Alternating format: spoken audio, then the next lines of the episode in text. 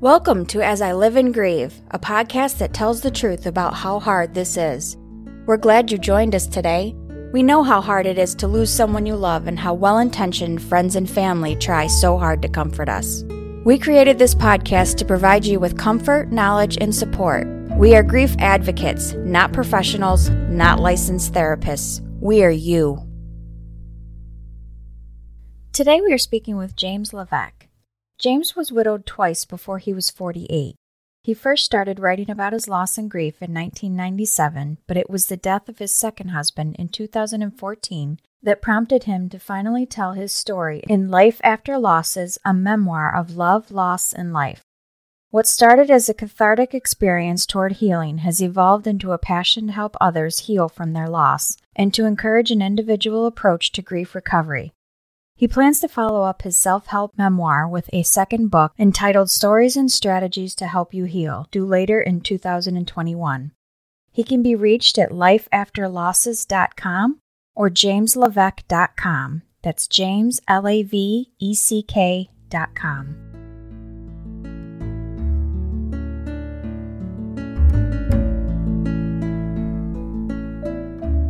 Hi again, everyone, and welcome back to As I Live and Grieve. First, let me do the disclaimer and the apology. I am getting over, I like to think, a common cold, not COVID, just a common cold, but my voice is not quite as, oh, gee, elegant. I can say it, right? it, it's not as good as it usually is. So please forgive that. It certainly is not going to take away from the content of our podcast. And we are really excited today to have our guest, and I'm going to let him introduce himself and tell him tell you a little bit about himself and his background. Go ahead, James. Uh, well, thank you for having me. I appreciate it. Um, my name is James Laveck.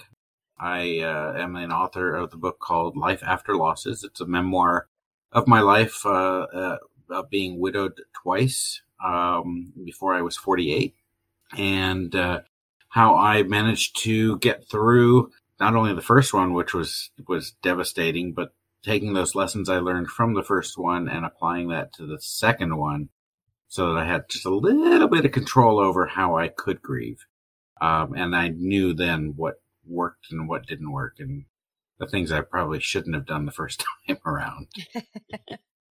yeah, grief is different. We have said many times it's it's unique for every single person, and in my own personal experience, grief has been different for me with every person that I have lost in my life, whether it has been an infant child within 24 hours of birth or the more recent loss of my husband, which is almost four years ago now. And well, it's Veterans Day. So this morning I was sobbing. So grief doesn't leave you. It, it stays with you and it's different for everyone. Now, did you find, James, that it was different for each husband that you lost? I th- yeah, I think it was because they were both individuals, and and I you know coming back to that that grief as a companion thing, I used to think of it as like an overwhelming shadow that was just uh, you know over me, and then I I finally got to to change my mindset a little bit to make it more of a a shadow like the one in Peter Pan, where it's just a companion Mm. It's always going to be there. It's there with me, and I have learned to live with it. But yes, each one was different. I mean, the, the first one I was I was 28 years old, um, and that was the first major loss in my life. That's very young. It, it was, and we were together for seven years, and I just had no idea how to how to do this. I'd never been taught to grieve because that was the first loss. So that one was was really devastating um, and and really knocked me down for for a couple of years. Uh, right. But again, by the time the second one came around, it was twenty some odd years later, and I had I had that prior experience that I could draw on. But then I also had two kids, so I couldn't right. do some of the, some of the stupid things I did the first time around. So having the kids around may have prevented you from repeating some stupid things. Is that what I'm hearing? Uh, having kids around prevented me from probably um, yes, absolutely. Well, the the first time I spent probably about two years drinking myself to to sleep. Um, uh-huh. I, will be honest, it was passing out it, it, because I couldn't find a, a, a, an appropriate outlet for that grief. Right. right? right. I wanted to feel nothing, so I drank to feel nothing. I couldn't do that with with two preteens, Right. and and it was my responsibility to to make sure that they understood how uh, healthy grieving can look, Right. and that it's okay to cry and hate and and be angry Right. at at everybody, including me, because I didn't know how to go back to school shopping, for example. I just was was not the stay at home parent, so I didn't have these skills that Right. that the other one did, and um, so it was it was uh, very different circumstances in terms of the deaths and and the, the grieving process, but there were still so many similarities in the emotions and how that the triggers. You know, you mentioned Veterans Day being a trigger for you, even four years later. There are still triggers that I get, you know, 25 years later on, on the first one. And it's, for me, it's, it's understanding that those triggers are going to exist and planning ahead of time. Like last week was my husband's 59th birthday on Monday, actually. Right. So I, I planned what I wanted to, how I wanted that day to feel hmm so that I didn't get myself into uh, an emotional funk. Um, and most of the time, most of the time, I'm successful at doing doing that. It's, um, Yeah. but you know what? And even if I'm not successful and I start bawling, it- it doesn't matter. Right. Right. There are those times when things like a smell or a, you know a scenario pops up and it, it's going to surprise you and you can't control it because you can't Yeah. plan ahead of time for it. yeah and and i want to point out for me and i suspect it's the same for other people though we might not think of it from this angle triggers can be not just something that reduces you to tears or sadness i can and this is going to even make stephanie laugh because she knew tom quite well i can see a bottle of hot sauce and immediately smile or laugh if i happen to go if i'm traveling and i happen to go in a gift shop sometimes you see an entire wall of assorted hot sauces. And I know for a fact that if Tom were with me, he would have been buying one bottle of each hot sauce that was Yeah. on that wall. that was that was his passion in life. So sometimes a trigger can bring back a pleasant memory as well. And Oh, I I long for those days and those experiences that I find those triggers as opposed to the ones like Veterans Day that will reduce me to tears, you know. I kind of think of those triggers as um, as signs. You know, Right. uh, it, it, the the the the so- a song that we we loved on the radio. Right. Um, when you're thinking about somebody and and then you see the cardinal or you see a hummingbird or you see something Exactly. that symbol symbolizes Yeah. who they are. Those kinds of things are really comforting to me. Right. Um, and I, I find those yeah, yeah, very comforting. Comforting. I, So, I Yeah. I agree, and you know they usually will bring back a memory or a pleasant Yeah. thought, and so I I really enjoy the days that those are my triggers, as opposed Yeah. to the other ones. Now you actually you you have a book, Life Losses. Now you started writing the book, as I understand it, after the loss of your first husband. Yep. What happened that it, you didn't finish it? Well, I did. I did finish it. It was, um, but it I, it didn't feel comfortable to me to share the story because it didn't feel Okay. complete. Yep. Um, what what it was, what I started writing in '97 was basically my journal from uh, from the the point that he died in '95 uh, for for a couple of years before I finally realized that what I was doing was not making sense and I was not getting better. It, it, but it was I would I would share part of my journal entries and I'd give my thoughts about what I was thinking about at the time that I wrote it, and it just didn't make it didn't make a lot of sense to me. Um, and I think it took the second loss to actually put it all in perspective because I, I gained some knowledge after the first one that helped me to get through the second one. And I needed the second one to make me help me to understand the first one Okay. And to become be grateful for that opportunity that I had in the first one so that I had those lessons by the time the second one came around. So I, I, I got to a point where I was actually grateful for both of those experiences because they were so interconnected Mhm. and yet they were so far apart in, in chronology Right. that it, it just helped me to understand a, a little bit more about what was, what I was going through and what I had gone through. Right. Um, and so after after that perspective, and it finally dawned on me that that I had this this story. It was because it's relatively unique to have you know uh, more than one spouse mm-hmm. die. I thought it was a story worth telling, especially with that perspective of of having the second one to reference to the first one and and having that kind of closure, uh, if you will, for for both. But it took me again, you know, seven years after the second one right. to finalize the fact that I got to that point to tell that story. Right. I, you know, I heard something very special in your words as you were talking just then, and I guess I'll try to put it as best I can in my own writerly type words. But you mentioned being almost grateful to have had that experience.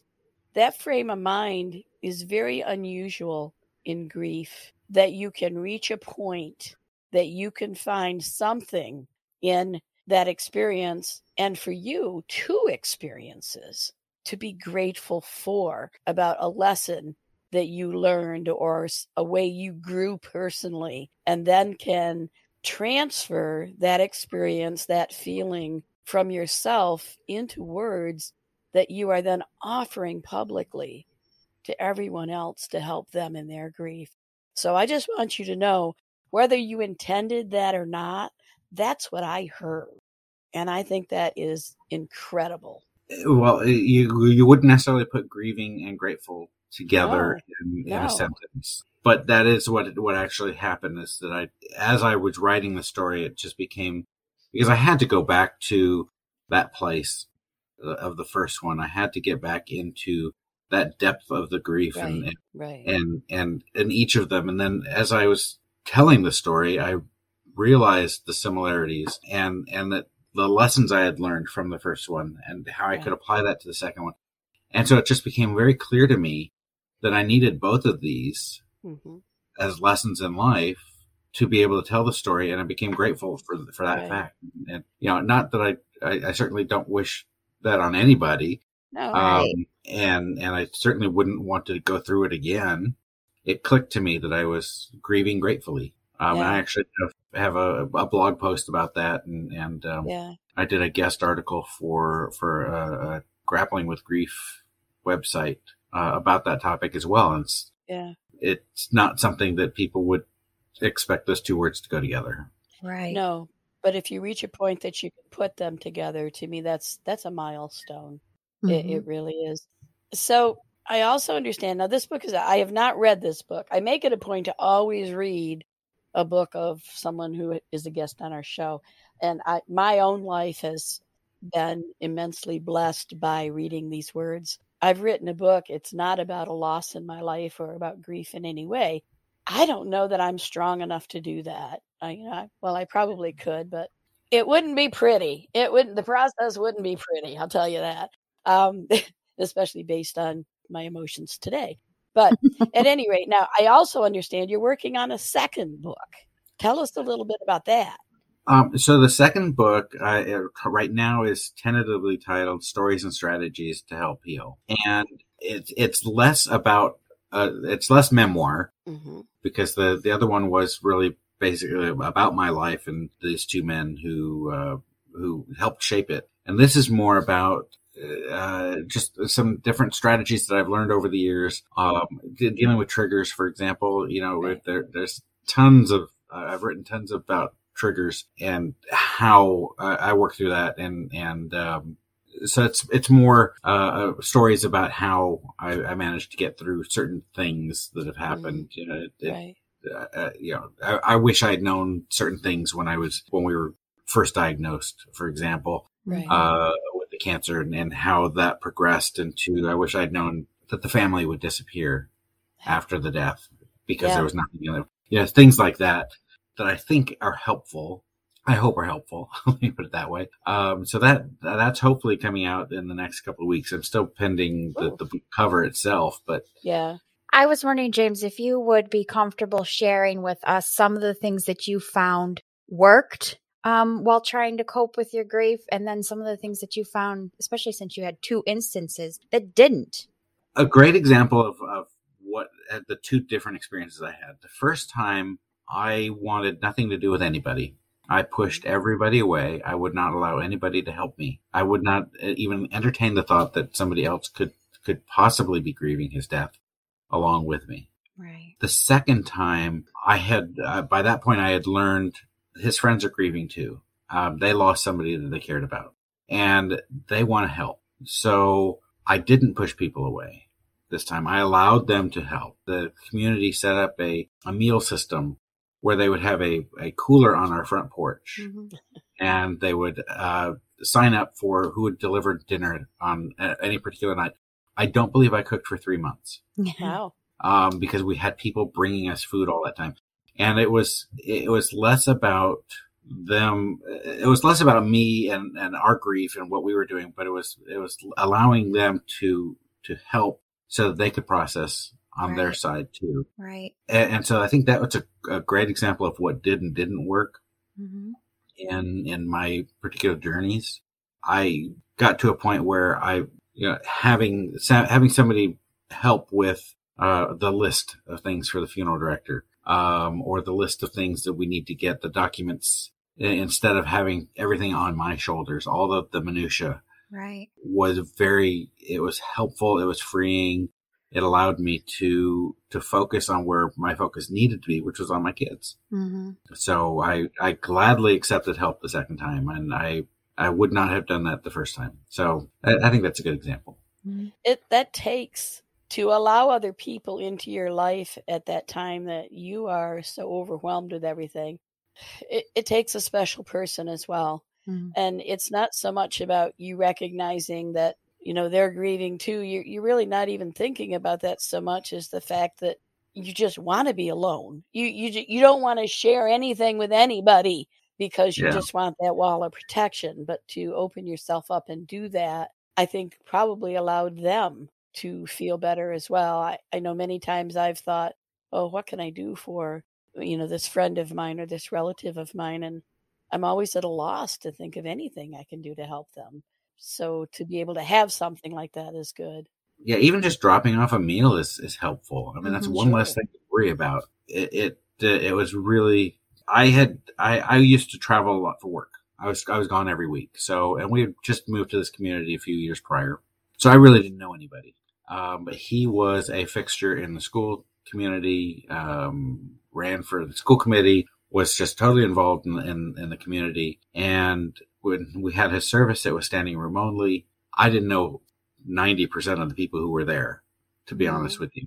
And they, the, this community stepped up and, and, and helped us, which was really heartwarming. Yeah. Yeah. How old were your children um, at this point? point, and how did you see them grieving, or how did you see their grief impacting their lives? Uh, they were 10 and 11 at the time. Okay. My son was 10, my daughter was 11. They had a hard time at first. I think we all did. Uh, and, and my son had some, some issues at school with, um, being able to express those emotions and that loss. Uh, and Fridays were always a trigger for them because he passed away on a Friday and they were in school. Mm. And so there were many Fridays I would go and pick them up because they couldn't emotionally cope. At, at one point, my daughter, you know, we, we used to go to uh, a family week in in Provincetown once a year, and so she said, "Are we still allowed to go?" Because Daddy Bob had died. Yeah. Um, and, and so I had to remind her, you know, we, we're already an alternative family, but Sure. that there are alternate families out there. You know, there are Sure. You know, single single moms, single dads, uncles and aunts and grandparents raising children. That Yeah. yes, we were still family and we we could still participate, things like that. So that kind of thing helped. Um, I think helped them to process the grief, and then just letting them know that you know it's okay to cry and what seeing me cry at times, seeing me get angry. You know, how dare you leave me with these two children? Right. Uh, you know that kind of stuff. yeah. Yeah. yeah. it was you know and and that's in the in the politest of terms uh. Yeah, I understand. because angry is not very polite for me sometimes but yeah that was so it, they saw how how it was okay to communicate and so i encouraged Yeah. them to to to share their thoughts with me um, and their beliefs, and and you know sometimes they got angry with me because you know I didn't let them see see the body. Oh, okay. I didn't want that to be the last image they saw. Right. The, They Right. remembered of him. You know, I didn't do X, Y, Z, or I didn't cook as, as well as some so and so. Yeah, it, you know, that kind of stuff. And, and eh, I just I let it let them express their emotions because I think that's really important to to make sure that you can express your emotions freely. Right. Yeah. Right. Hmm. Exactly. Exactly. Now you mentioned a list on your website you have. I gosh, just happen to have a copy. 13 pieces of advice while grieving. How did this start? How did you come up with this list and why? Um, well, I was as I was writing the book, I, I got to a point where I wanted to kind of bullet point some some advice. Um, and these were the things that came to my mind as I was writing, and it just came out to thirteen. It probably could have, you know, consolidated a few of them and to and made it a smaller list, of an even dozen. But I think baker's dozen is kind of interesting Mhm. because who has a baker's dozen anymore? Does anybody know what a baker's dozen is anymore? Even the bakers don't have a baker's dozen. So, um, I, I, and I had gotten to the point where I really, I, I trust my subconscious enough that it will tell me what I need when I need it. Right. Um, and so as I was writing these things, I, and I stopped at 13, I, I then have gone back and I've, I've expanded on those. I've told stories about those. Um, I have a workbook based on those, those 13 things that, uh, the blog entries and, and we did some videos to discuss that with, with some of the readers.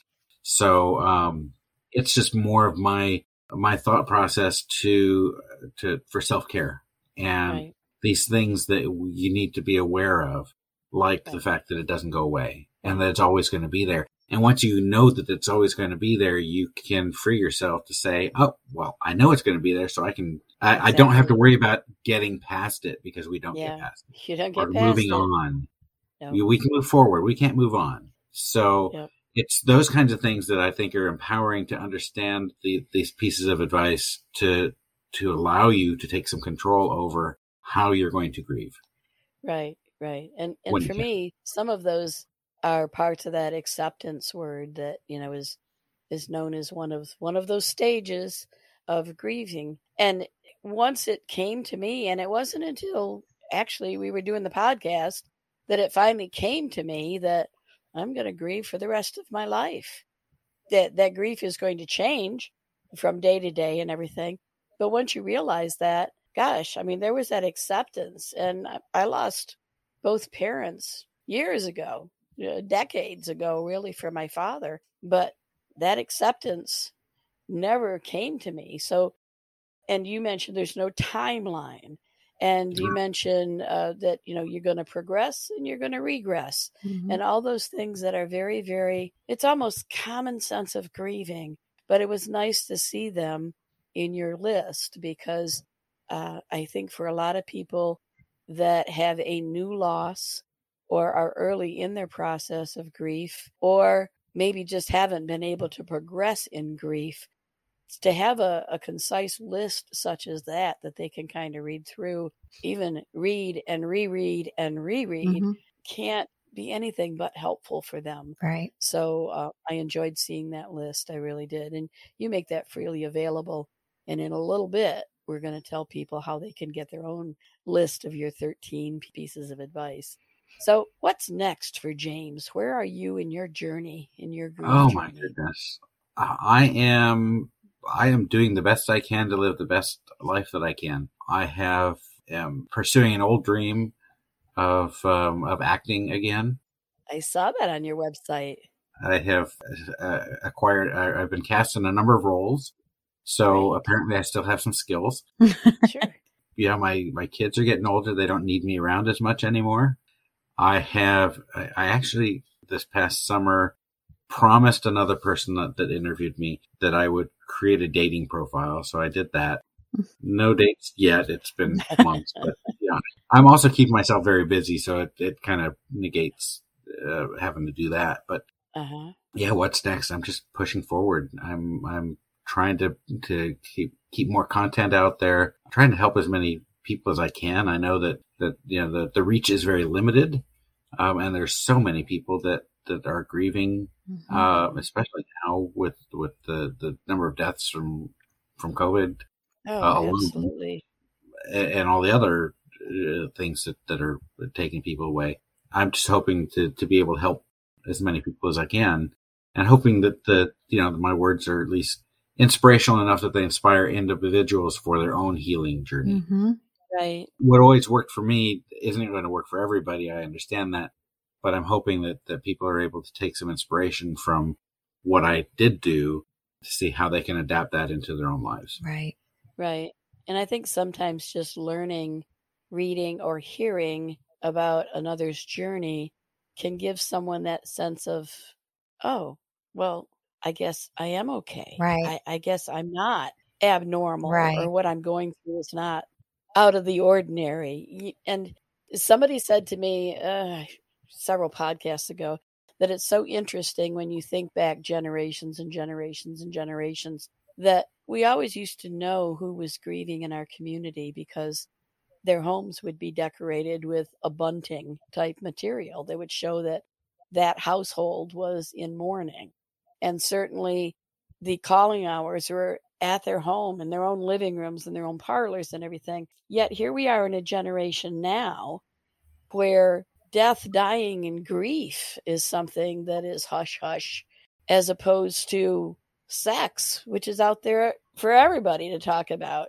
So when you think of the contrast, generations ago, we, like you, just kind of want to be a part of making everybody understand that you can talk about your grief, that you can mm-hmm. talk about what you're going through, the difficulties, the struggles, and the successes you might have had. We kind of want to bring that back to the forefront and make people feel supported in their own journey. It's okay to be behind your closed doors and be as secretive as you want, but remember to take care of yourself. Self care is very important in all of those. So, the things you're doing, James, are one step in that whole process. And we're very, very pleased to have you join us today to also let people know that here's yet another person who has gone through this, who talks about it freely, who talks about the struggles, who talks about maybe some of those things that help him, that might help you. And at the very least, talk about it. Let others in, find your support network, because that way you can go on. You won't get over it.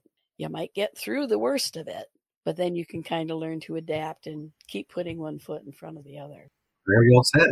Before we wrap up for the afternoon, I want to offer you, James, a chance without my questions. Stephanie's been pretty quiet. Mm-hmm. She's had the better voice. I shouldn't let her talk. but but without us interrupting you or directing you with questions, this is your chance to tell our listeners. And we do have an international audience, I want to add. So this is your chance to offer them information on how to reach you, how to find you. Again, the name of your book, the name of your upcoming book, and anything you want to let our listeners know about James Laveck. All right. Well, um, basically the jameslaveck.com, you can reach me there. It's uh, James L-A-V-E-C-K dot com or uh, lifeafterlosses.com. That's the name of the book. Life After Losses, uh, a memoir of love, loss, and life. On the Life After Losses page, it'll uh, you can direct to to information about me, about the uh, initial book, the upcoming book, which is going to be tentatively titled right now, "Strategy: Our Stories and Strategies to Help You Heal." There's a link to the blog from there. There's a link to uh, the workbook that's based on these 13 pieces of advice. There is, um, if you sign up on the website as a, as a subscriber, I'll send you a link to the 13 pieces of advice that you can get for free without having to read the book. But of course, the book is available on my website for autographed copies. And then you can get, there are links on the website to, to Amazon or Barnes and Noble or wherever you like to get your books. They're there as well. So that's it in a nutshell. okay. Super. And within within a few weeks, hopefully, you'll have some announcement about your new book coming out. I will. Yeah. So anybody who subscribes will also get notification. Exactly. That was my point. So if you want to know about his upcoming book, make sure you subscribe. Now you also have a Facebook page. I do. It's uh, Life After Losses. Right. I just liked that this morning, so you'll probably see me poking around down there. And I just want to let people know too that I'm going to make a little prediction here. Now, we heard this morning that James has an interest in acting. We already know he's written one book. It got a second book about to come out. So I'm going to predict that maybe at some point in the future that there may very well be a play. Uh, I don't know about the, the the script writing piece. I I tried my hand at that years ago, and I'm not sure I have the skills necessary to do but that. But you can write the story and get somebody to help you with the script. I could definitely do that. There you go. And you could have your own starring role, of course. I'm a bit old to play me as younger. there you go. My my point. Maybe you could do it, you know, thinking in retrospect or flashback. But any at any rate, my point is, if you want to know what's going on in James' life and what he's up to, the best way to do that is go to his website and subscribe. Like all our guests, we will have information on how to contact James posted in the episode notes of our podcast that's available on all the podcast applications, and it'll also be on our website as well. If for some reason you just can't find your way to James and you want to reach him, you just let us know and we'll put you in touch with him as well. All that being said, everyone, it's time for us all to wrap up it's time for me to go do some self care with myself, maybe some honey and tea for my throat. But we do hope that everyone will look around them, look for people that might just need a little bit of support, maybe a little hug or a word of encouragement. One of the best things you can do for someone who's grieving is share with them a memory that you have of the person they lost. Because for as long as we utter their name, they'll never die. All that said and done, please join us again next week as we all continue to live in grief. Thank you so much for listening with us today. Do you have a topic that you'd like us to cover, or do you have a question from one of our episodes? Please email us at info at asiliveandgrieve.com and let us know. We hope you will find a moment to leave a review, send an email, and share with others. Join us next time as we continue to live and grieve together.